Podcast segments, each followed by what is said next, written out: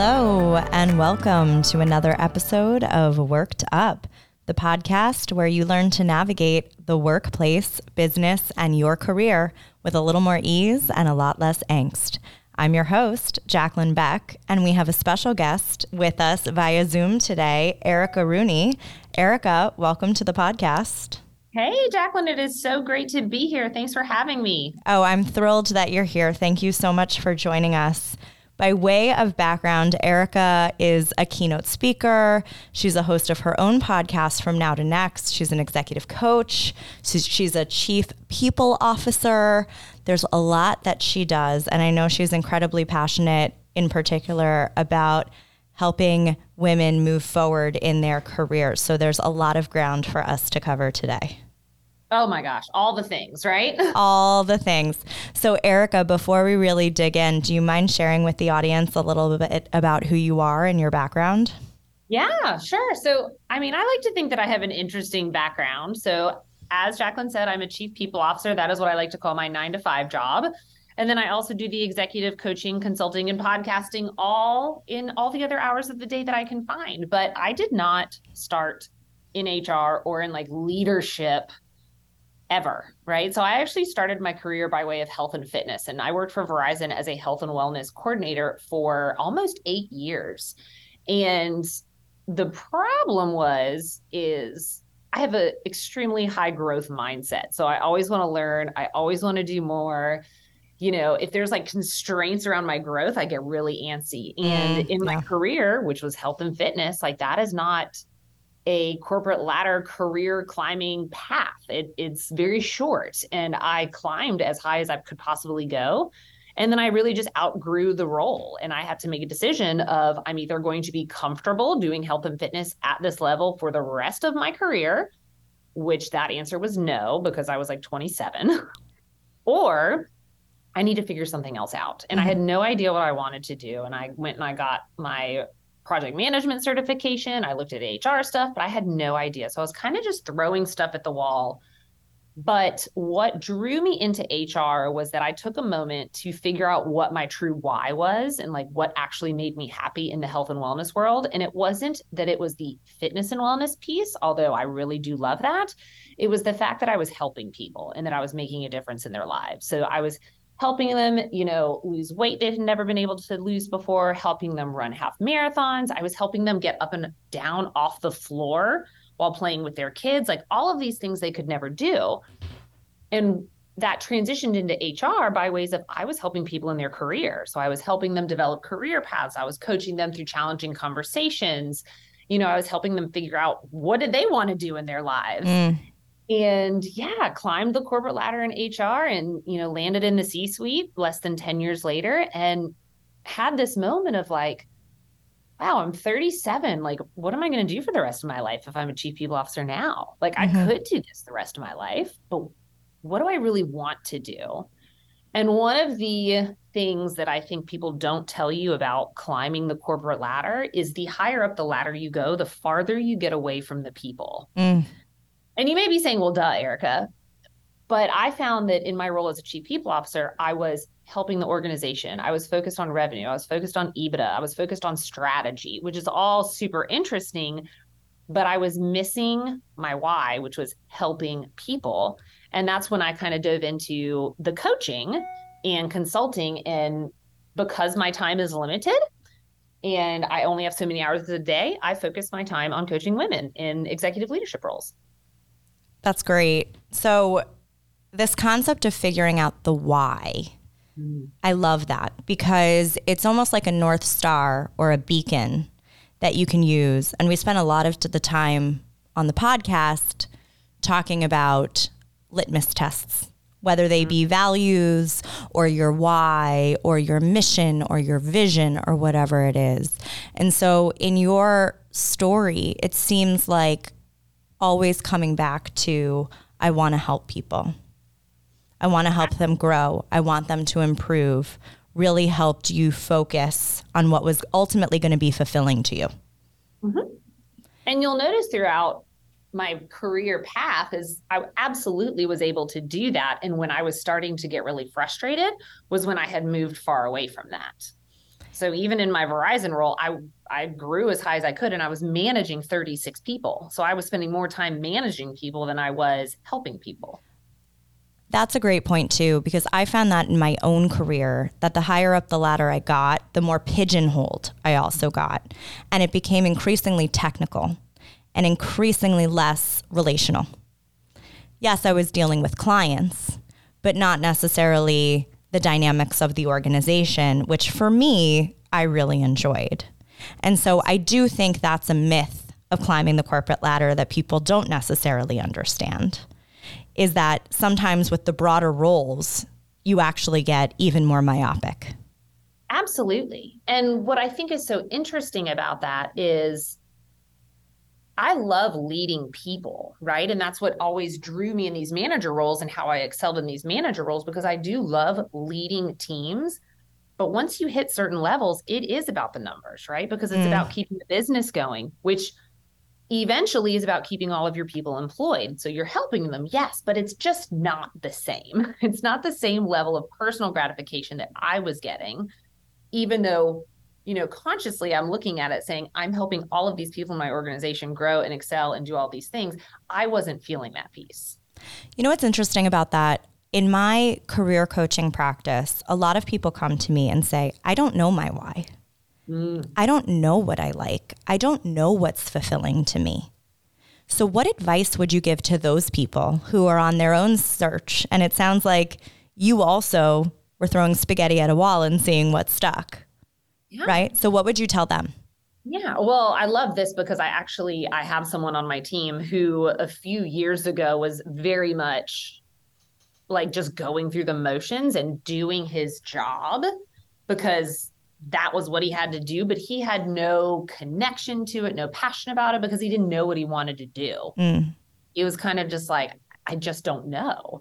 And it, I really had to think about it because I was like, well, I can't tell you. So, like, if you don't know, how can I know? And I really encouraged him. And what I did for myself is just try things because you don't know until you try. And the more you try, and you can try 10,000 things that you find out you hate and that is great news because you now know what you don't want. You are one more step in the right direction. You know, they say in sales, every no is another step closer to a yes. Yeah. That is the same thing when it comes to figuring out what your passion is. Because I will tell you, when I added on my business of coaching and consulting, I didn't know how much I would like that. I kind of was questioning how much I would like that. And then I started doing it, and I was lit up inside. Like, and it was at that point that I was like, I can't ignore this now because now I know how I feel when I do this. I could have been happy for the rest of my days being a chief people officer and just doing the thing.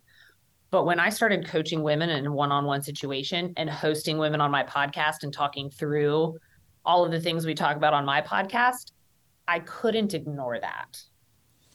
And that's how you kind of find that that passion and that fulfillment. Absolutely. All data is good data. Amen. And you made me think of too a quick no is better than a long yes too because it can reorient you. Right? And it all goes back again to that knowing yourself. And I do think there's such a distinction between the theory, which we can all get stuck in analysis land of, well, maybe I'll do this and maybe I'll do that and maybe I'll turn right here. But until you actually do it and put it to action, there's no way of knowing how you'll actually feel doing it. There's no way of knowing whether you'll actually enjoy something. There's a big gap between analysis and action. And sometimes even the smallest actions can be so informative to what really makes you tick. Yeah. Think about how many people take on managerial roles because it is the next level. You know, people think about managers have a certain mm. level of power and position and they do it, they take it and they hate, hate it. it. They stand it. think about it like that, right? Like we glorify these positions and society glorifies these positions that, you know, it's amazing. And then we get people in there and they end up being terrible managers because they hate what they're doing, right? But they didn't know. I always joke. So I come from the financial services world. And I know this is endemic of sales. I know this is endemic of law, a lot of professions where to get more money, you need the higher ti- title, right? And you need to go up the corporate ladder. And I say, you know, all these people find themselves in management positions for the bigger paycheck and the bigger title when half the time they don't even like people. Yes. They don't want to deal with them. Absolutely. And sometimes there is that probably willful ignorance, I'd say, that a managerial position, it's really serving the team.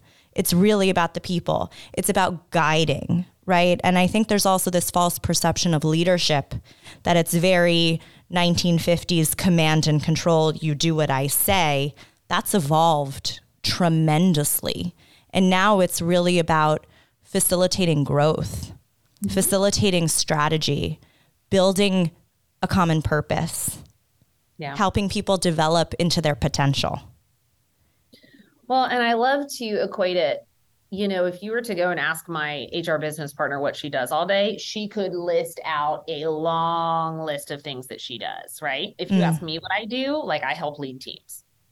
That's it, right? Like right. it seems like, okay, well, that's all you do. And it's like, but that is lots because I am providing direction for all of these people but i'm not in the the day to day of it you know i'm providing the direction and the strategy it's a totally different beast than being being in the weeds and doing the work absolutely what exactly is a chief people officer you know what it's so funny because i operate under the assumption that everybody knows and I go around and recently I've had a lot of people go like what is that? Like what does that even mean? and what that means in the very basic you know business world is I'm the head of HR. So I do all things related to human resources. But we actually don't call my team human resources. My team is the employee experience team because okay. we yep, we are here for the people and for the people's experience. Yes, we handle all of your traditional HR stuff. It's part of the deal but our main goal is to always provide the best experience for our team members. It, it goes back to I always say to people, limit jargon because you never know what the other person knows. But I but that's a great title, chief people officer, because it does get to the heart of what human resources tends to dehumanize, which is that the whole purpose, right? Right? The whole purpose is about the people who are fueling your organization and even the term human capital. It feels so diminutive in some way, right? These Mm-hmm. yeah, they these are people and without the people, without their knowledge, without their skills, the business can't hum. Correct. So, I want to transition to something because like you mentioned, one thing you're very passionate about is coaching and helping women kind of get past limitations and you use two great phrases glass ceilings and sticky floors. So, what are they? I also get that question a lot, right? the glass ceiling, I'll start with that because everybody has usually heard this term, but that is that un, you know, unseen roof ceiling that typically women and minority groups cannot seem to break through, regardless of how hard they try, regardless of their qualifications, education, and experience. There is something that's holding them back, right? And for lack of better words, it's the patriarchy, it's the good old boy system, it's culture. Sticky floors is my term for limiting beliefs and then toxic behaviors, mm. right? What is within our control? And the reason that I like to look at it in this way is because when you look at pay equity, just based off gender, according to the World Economic Forum, it's going to take 132 years for us to reach pay equity. Wow. So I'm not going to be here. My kid is not going to be here. Like, I'm not going to see it, you know? Right. But that doesn't mean I should just be like, oh, well, guess there's nothing I can do about this. I'm just going to earn less. Like, what can I do? How can I move the needle, both for society, because that is I think, a necessity, mm. but also for myself, right? So I like to turn the mirror inwards and look in on myself of what are the things that I am doing or what are the beliefs that I hold about myself that are keeping me back. And the thing is is we don't understand what those are half the time. We are not aware of them, right? They're unconscious beliefs. So you have to do the work. Sometimes you have to have somebody call you out. Hey, Jaclyn, you are not being confident right now. like, why? And you know, you have to do the work to realize those things. And then once you realize what those sticky floors are, you can start to look at it in a different way and question yourself. Like, is that belief that I am holding true? Is it helpful? Is it beneficial in this instance? You know, why do I believe that? And then you can shift that thought. So, one of the examples I love to use is I had a woman on my podcast one time, and we were talking about being business owners. And my father owned his own business when I was a kid. Same for her. So we had the same kind of backstory. And mm-hmm. her father would come to her every single day, like, it is so empowering to be a business owner. You are your own boss. You have your own freedoms. You get to decide what you want to do and when you want to do it. Like, it is amazing. So she always knew she would never work in the corporate world. My father, as a business owner, would come home every single day and pour himself a double bourbon and talk to me about what a struggle it was to be a business owner, mm. how painful it was, the shackles that you had, how you had to put all of your employees and give all of them raises and you will never get a raise. So you should never work. You never have a business like that, work in corporate. So I grew up with this belief of like, I am never owning a business. That is for the birds. That and she absolute opposite. And it wasn't until I got older and contemplated opening my own business up that I was like, wow, I can look at this a different way, right? Mm. I can do this on my own terms. I can work with who I want to work with when I, you know. So it's so interesting because you hold these beliefs so tightly and they may or may not be true. And they may or may not be conscious conscious. It was years before I even stopped to consider that that was how I thought. Yeah. It's amazing how many little, even words and phrases stick with you. Same day, different shit. right? Those yeah. little, those little perspectives that people just tend to roll off their tongues, but they don't even know the messages that they're necessarily giving across. Absolutely. And it and it goes back to that adage of you never know who you're influencing. You never know what impact you're having on people and that intentionality and that that consciousness frankly around the words that you're saying and the impact and influence you do have which is another thing talking about going up through the hierarchy. Sometimes the people in really high up places in an organization are completely again either willfully or unwillfully ignorant of the impact they have on everyone around them. Absolutely. I think your story is such a great story and it's kind of like you don't even know the water that you swim in. They say mm. fish don't understand they swim in water. You don't know the water you swim in. And I think for me on my own journey, it took me a long time to uncover these belief systems that I held that I wasn't even aware that I held. And frankly, there's a tremendous amount of empowerment in saying exactly what you're talking about. This is in my control and this is a choice, mm-hmm. right? And it all starts with the thought and then it leads to the action, which leads to results. Well, and I invite everybody to just be curious, right? Like that is such an empowering way of looking at the world is to just be curious about like why do I think that and why do I believe that? And kind of one of my own experiments that I'm going through myself is as someone who came from the health and wellness profession, right? Mm-hmm. Big on health and wellness. I very tightly held on to this belief that I had to do 30 minutes of cardio a day, 30 minutes of weight training, and like I had to eat these certain things and do these certain things. Otherwise, it wasn't worth it. Very 90s.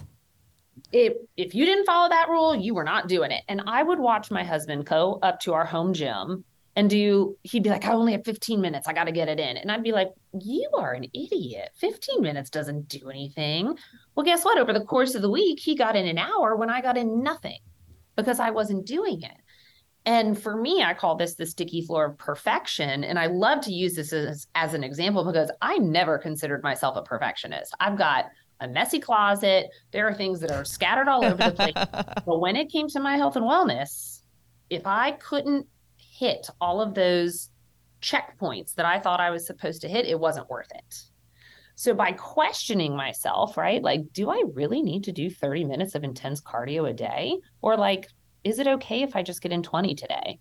You know? And it's not easy, right? Because the fitness freak in me is like, oh God, Eric, what are you doing? Like, come on now.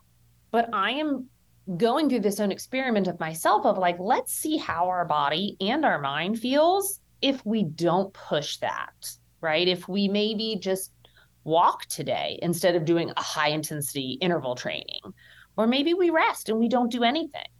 And I've been doing this now, I'd say, for about like four months. Mm-hmm. And it is still a mental battle in my brain. Like when I sit down on my Peloton, I'm like, oh, I got to do 30 minutes. And I'm like, yeah. no, no, no, no.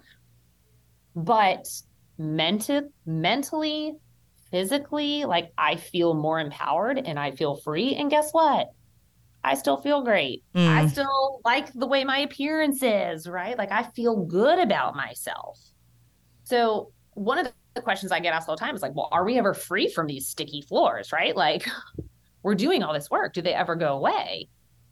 And the answer is not always. You know, that's always going to be an area for me, probably that the fitness freak that spent eight years exercising like a fiend is kind of like think of it like the little devil and the little angel on your yeah. shoulder. You know, they're sitting there and they're whispering in my ear, but I now have the tools and I have been curious about my thoughts and I'm challenging my beliefs. So someone once told me progress over perfection. And girl, I could apply that in every other area of my life but fitness. Like, I'd be like, oh yeah, that report, it's not perfect. Send it out. So it was just it was because I spent eight out eight hours, eight years doing it. Well, you know? of course, because again, for those eight years, that was the water you swam in. Hundred percent. So for you to change the water, you need to recognize the water. Then you need to decide I want to change the water. Then you need to actually put in a filtration system. I'm really running this metaphor to the ground. I see you are. And then you need to swap it out. It takes a lot of time, it takes a lot of work. And I think the example you just gave is a great one about just doing it, just getting through it. And I've said this before a personal mantra of mine is just get through it because little tiny steps add up to progress. They add up to results over time. And what you're talking about is translating the theory. Maybe I'd do this. Oh, I'd like to do this into the practice of doing it. Absolutely. And I think people use the term baby steps very frequently. I have a toddler. My son is two. He started walking, let me tell you. He fell down all the time. He had bumps, he had bruises, he would cry. And I almost think it's a misnomer or almost a in you know a really beautiful metaphor in a different way than intended because baby steps are not easy. Mm. There's a lot of stuff that comes with them.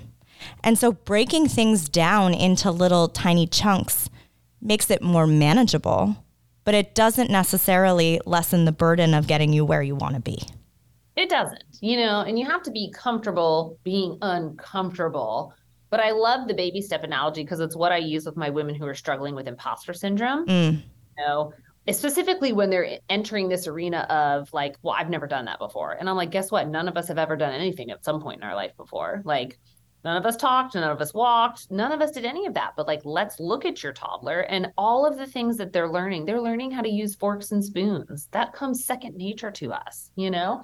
So we have to take that childhood mentality of like, I can be a little upset about this for right now. That hurt, but you know what? I'm going to try it again. Well, and that's a great example too of how over time, when you build habits, they become second nature. Mm-hmm. And it's hard at first, and then you don't think about it. So just going through it, going through the practice gets you ultimately where you want to be. Absolutely. And it's almost becoming a joke at this point because all of my podcasts come back to this theme of curiosity. Mm. I keep saying all of my podcasts end the same way. It all goes back to being curious. Yeah. So, how do you think the concept of curiosity has served you in your own personal journey? Oh gosh, in so many ways. In so many ways. When I think just about my relationships with people, especially in the workplace, like it's so easy to see the world through my lens because that's how I see the world, right? And I make my decisions based off of what I know. And then when someone disagrees with me before curiosity, it would very much be like, well, this person is wrong. What what are they thinking? Now, when I can be curious and I can ask the questions about like why are they maybe seeing it that way, it sheds a light you know, that I couldn't see. It opens up a blind spot, right? Mm. That's why they're called blind spots. We don't know they're there. But it it very much allows me to also embrace being wrong. Mm. Right. Like we always try to protect ourselves from being wrong. We view that if we're wrong, we're we're stupid, we don't know what we're talking about, we shouldn't be in this position, this place. But I treat all of my like statements and thoughts really as a hypothesis. And I challenge, like, particularly my teammates to tell me I'm wrong. And I ask them, what am I not seeing? What do I not know? You know, I may be the chief people officer, but in this podcast, I have told you I am not in the day to day. Therefore, there is a lot I don't know. Right. So I like to invite myself to be wrong. Such a great concept. And I think so important because that filters through so many different areas. Clearly, there's the area of your career and figuring out what it is that drives you, where you want to go, what you need to do to upskill to get there. But then also from a from a business perspective, you know, that's where a lot of businesses get into hot water because they assume the old way of doing things is the way that we can continue to do it in the future. And without that open mindedness, without that growth mindset of how can we improve? How can we evolve? How can we get out in front of trends? Things inevitably go south. Do you know how Blockbuster, you know, the of course old school movies every Friday night Go get your Blockbuster and your Twizzlers or your M&Ms or your Sno-Caps. Our kids will never know. Let me tell you their biggest failure and why they went bankrupt, right? And, and anyone else who knows more about them, I'm sure there's probably a lot of holes in this story. But Netflix actually approached Blockbuster when Blockbuster was just booming, and they were like, "Will you please buy us? We would love for you to buy Netflix, oh. like, please." And they were like, mm. "What? Are, yeah, right. Are you kidding me? Video is the way to go, VHS. And they declined to purchase Netflix. I don't think there's a person listening to this podcast that doesn't know who Netflix is. Much to but, my chagrin, I know way too much about Netflix. Much about Netflix. but do do you see a blockbuster on the street corner anymore? No. And it was because their leadership could not get curious test their beliefs and their hypothesis. They were deadpan on what they they thought to be true. And because they were stuck in that business model, which did serve them for a very long time, they went bankrupt. And so much of this goes back to that growth versus fixed mindset. Yeah. And I'm sure in your role as chief people officer, you observe maybe a lot of people working who are more fixed than not. Mm-hmm. How do you encourage those people to make the shift? It can be really challenging because you can also have a lot of very fixed mindsets of C level individuals, right? Mm-hmm. They are obviously very talented. They are obviously very smart. It got them to where they are. But challenging people to break free from a fixed mindset can often be very painful. And there's I hate to say it, but like it either works out or it doesn't. They either become receptive to different ideas or they dig their heels. And I like to say like there's gas pedals in the organization and there's brake pedals in the organization. And people with fixed mindsets are much more the brake pedal. And if you're just chugging along at status quo, it can be okay to have a ton of brake pedals. Mm-hmm. But if you are looking to be innovative and change the way you think and change your business model, you cannot have any of those brake pedals. Well, and and so much of what you just said goes down to cultural fit to a certain extent too, right? Because there's the trying, right? Sitting in the discomfort like we talked about. It's not fun Like you said, it can be very painful to try and encourage this type of shift within an organization. And then there's the data you get from it, going back to our earlier conversation. Are these people receptive? Are they not receptive? And then it's what is in my control? What can I actually do about this situation? And does this align with my values? And so there's so much there in that example. But it really goes back to go to talk about what we started talking about at the very, very beginning that why and that litmus test and your own personal goals and your own purpose and what you're looking for, either from your job, your career, your path, your business, whatever the case may be. You know, one piece of advice I would give anyone who is either thinking about taking a new role or interviewing with a company is to really dig deep on their interview questions that they're asking the company about their core values and how they are actually lived out and compare them to your own because where you see a lot of brake pedals are typically when you don't have those culture fits mm-hmm. right like if you are a manager that you love to be involved in every decision and you know many people would call this a micromanager but you know what i'm saying maybe you're that kind of person and the the company has a very autonomous culture you're going to have a problem. And I think people really fail. They're so enamored by the shiny new job, the shiny new object, mm. that they fail to sit down and evaluate if their culture is going to work with it or against it before they even enter. I can't tell you how many times I've been interviewing someone and I've thought to myself, they just squandered an amazing possibility with the questions that they're asking.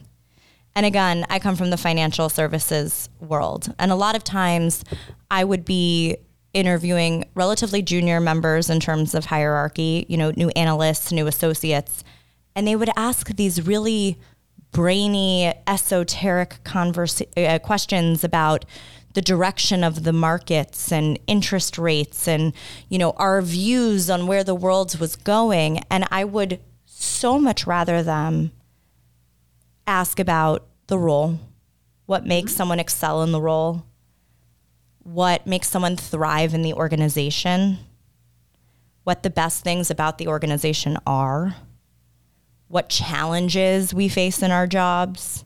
Really, say what is you would change about the organization? Exactly, exactly. Because so much about an interview, of course, you want to get hired, of course.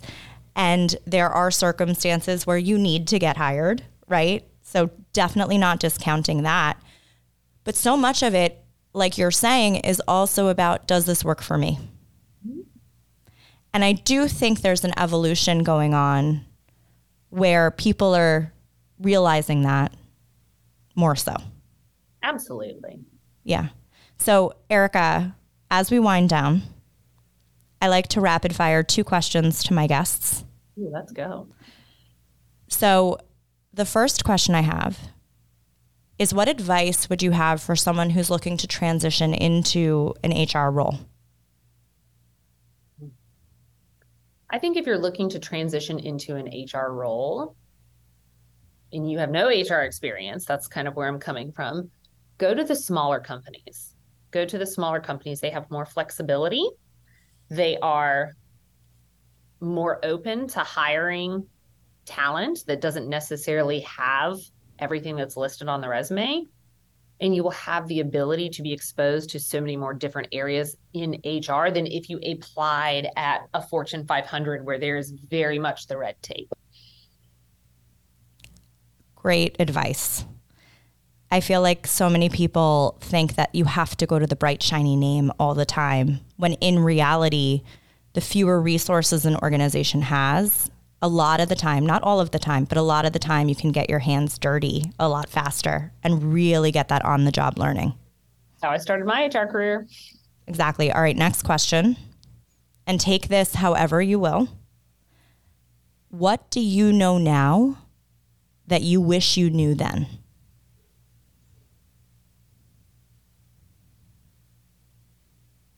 Um,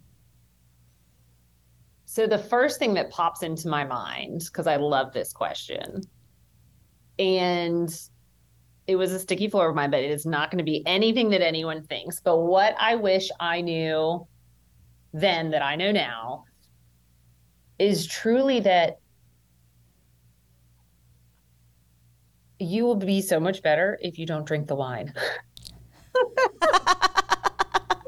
I say that. I say that in all seriousness. Like I made a decision for myself over a year ago that I was going to just stop drinking and I am so much happier. I am so much calmer. I have less anxiety. I sleep better. Interesting. I get more fulfillment out of my work. So like I said, it's to it's not on the work track, but like it also directly relates to my work. Like I just feel so much more present in the day to day.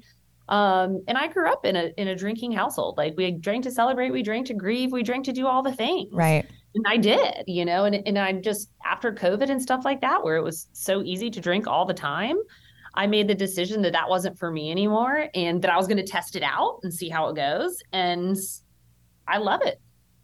Well, and that's great because so much about thriving and excelling in a work environment is being the best version of yourself. Absolutely. And it sounds like for you, that's saying no to the glass of wine because, like you said, that's what works for me. yes, you're more clear, you're more present, and you're more focused. Absolutely. Well, that's awesome. Erica, thank you so much for joining us today. This was a really fun conversation. Oh my God, it was so good to see you again. It's so good to see you. Thank you so much for being here. If anyone wants to get in touch with you or learn more about all the great stuff you're doing, how can they do that? Yeah. So wherever they're listening to your podcast, you can just scroll on through and find my podcast as well. It's called From Now to Next. And then you can also find me on LinkedIn. I love to connect with people on LinkedIn. And if you reach out and say, like, hey, I heard you with Jaclyn, I would love it. And I will absolutely connect and network and just, I would love to meet anyone. So those are the two best places. Awesome. Fantastic. Well, thank you again, Erica. And as always, thank you to all of our listeners for joining us on another episode of Worked Up. Look out for new episodes on Tuesdays. We have some great guests down the way. Please don't forget to subscribe, like, and leave reviews. And please connect with us on Instagram at Jaclyn Beck Consulting, on our website, www.jaclynbeckconsulting.com, or email us at info at jaclynbeckconsulting.com. And now I feel like this is going to be my new sign off. Remember, all roads lead to curiosity. See you next time.